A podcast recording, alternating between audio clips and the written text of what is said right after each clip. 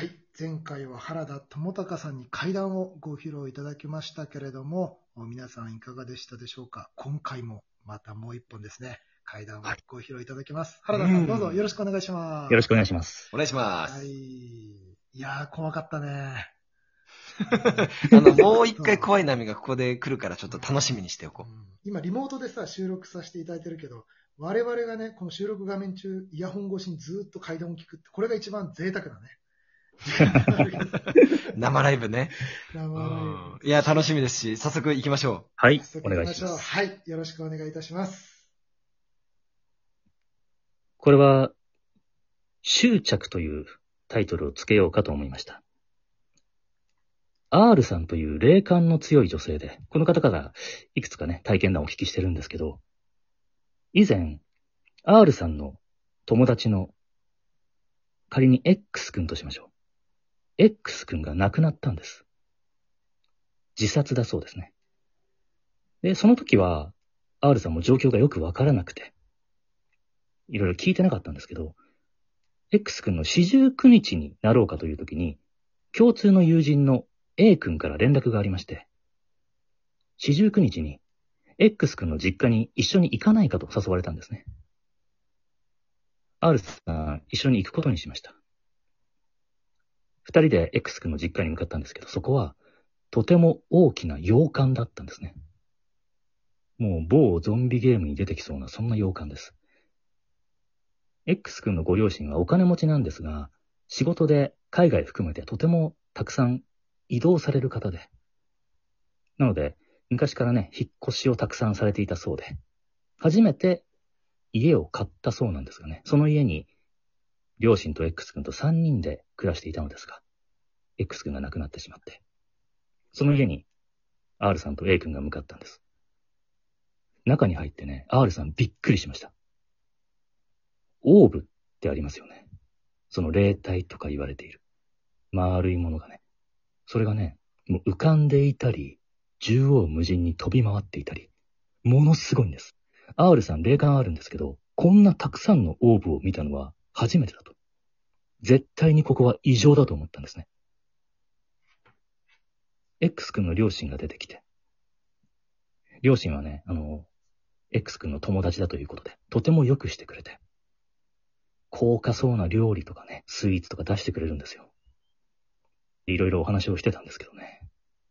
その時にね、どうやら、ご両親は自分の息子が急に自殺をしてしまって、息子に会いたくて会いたくて、心霊的ないろんなものをね、たくさん調べたり試したりしたそうなんです。そして、ついには、霊の存在を感知することができるようになったと言ってるんですよ。ところが、肝心の息子の X 君とだけは会うことができないと言ってるんですね。だから X 君はもうこの家にはいないのではないか。そんなことを言ってるんですけど、R さんは思ったんです。いや、X 君はこの家にいると思ったそうです。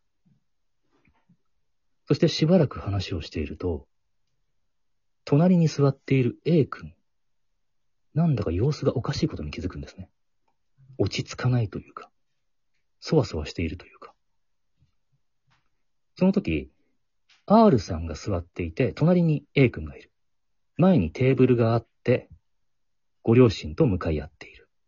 そのご両親の後ろに、ガラスで、戸がガラスでできている、その棚みたいなのがあるんですけど、そのガラス戸に反射して自分たちが見えるんですよ。ふっと見たら、隣にいる A 君の顔半分がぐちゃぐちゃになってるんですよ。それ見た瞬間に、あ、やばい、ここはやばい。絶対にやばいから早く帰ろうと思ったんです。で、なんとか早く話を切り上げようとしたんですけど、その時にね、聞いたんですよ。X 君がどうやって自殺したのか。原因は結局よくわからずじまいなんですが、X 君は自分の部屋で薬品を頭からかぶって亡くなったそうなんです。頭からかぶって、かなりひどい状況になったんでしょうね。後にお父さんが、その部屋をそのままにしておきたくて、お父さん自らがその部屋を掃除したって言うんです。そのせいで、手の甲から、未だに薬品の匂いがして取れないと。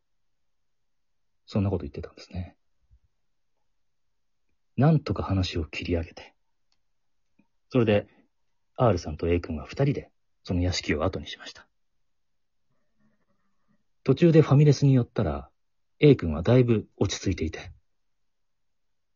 ねえどうしたの A 君？何があったの？おかしかったよ。そう言うと A 君は、いや、実は、なんでかわかんないけど、お前の隣に座ってる時にね、すごく、お前を襲おうとしてたんだよ。その衝動が湧き起こって、それを抑えるためにずっと我慢してたというか、その衝動と戦っていたっていうんです。そういえば、R さんは生前、確認はしてないんですけど、X 君は自分に好意を持っているのではないかなと思ったことがあったそうです。そしてさらに A 君が言うには、お父さんが何かを喋っているとき、ものすごく心の中で、うん、そうそう、そうだよねって肯定する気持ちが湧いてくる。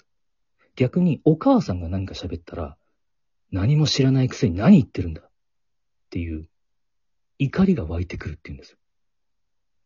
そんな状態でずっとこらえていたっていうんですね。R さんはもうあの家は絶対に危険だから、もう行かない方がいい。行かないでおこうと。ご両親とももう連絡は取らないようにしようと。そう言って、二人別れて家に帰ったんですけど、その時、R さんは、K さんという女性と、ルームシェア、一緒に住んでたんですね。で、帰ると、K さんが変なこと言うんですよ。なんかよくわかんないんだけど、なんか、手の甲から、薬品みたいな臭い匂いがするんだよね。これは部分的ではあるけど、何かついてきたんじゃないかと思って。で、R さんはあんまりその、できる方ではないんですけど、一応そのお祓いというか、こう清める。気持ちをこう強く持つっていうことをね、塩を使ってやったら、それはもうすぐに元に戻ったそうなんですけど、そんな危険なオーブが大量に舞っている洋館が関東の冒険にまだあるそうなので、もし、えー その家に行く機会がありましたら、自分お気をつけください。執着というお話でした。ありがとうございました。うんありがとうございました。ありがとうございました。こう、直接的なっていうよりかは、なんて言うんでしょう、その、匂い、はい。薬品の匂いっていうね、ところを持って、こう、執着が現れてるというか。はい。うーん。いやー、なんか匂いってさ、うんすごい記憶と直結するというかさ、ああ、はいはいダイレクトに来るじゃ。うんで、我々のほら、ご祈祷の世界なんかでも、何かつきものが出た時の本堂の中っていうのは獣臭いってよく言ったりさ。うんおー。で、それを消すために、えーお線香だとか、えーお焼香を常にえー焚いておいて、空間を正常に清らかにしておくっていう作法があるぐらいだから、あやっぱりこう、匂いっていうのは、実体を見れない分、逆に言うと見えない何かが繋がってたり、ついてきてたりっていう、想像までかき立てられちゃうから、怖いよあ。ねですね。なんか音よりも聞き間違いとかが少なそうですもんね。しかも。うんそうそうそうそうそんんう。ううんわー怖かった。まだ冒険にあるってのが、ちょっとゾクゾクっとしましたね。ね。洋館っていうのがね、またね。某ホラーゲームに出てくるような。そこ笑いそうになっちゃった。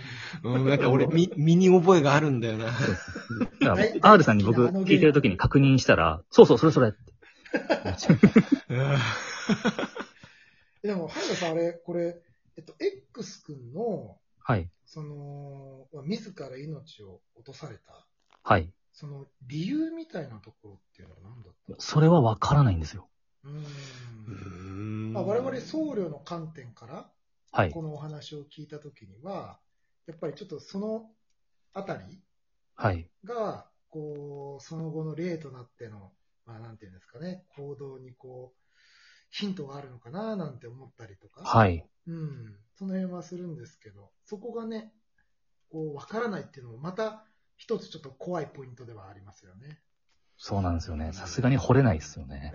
そう一個はさ、やっぱり執着っていうふうに名付けたぐらいで、やっぱりこう、なんていうのかな、まだ R さんに対してのね、はい。行為というかうんそういったものは、肉体が滅んでも、ちょっとまだあるのかな、なんていうのも。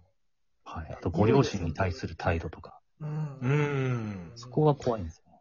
まあ、その両親にた対する態度のところやっぱ怖かったな。うんうんよくほら、ね、我々もお祓い中になぜかお祓いしてる側に涙が出てきちゃったとかそういう話ってよくあるじゃない。うん。だからなんかで繋がるとかね、そういう話もあるのかもしれませんね。はい。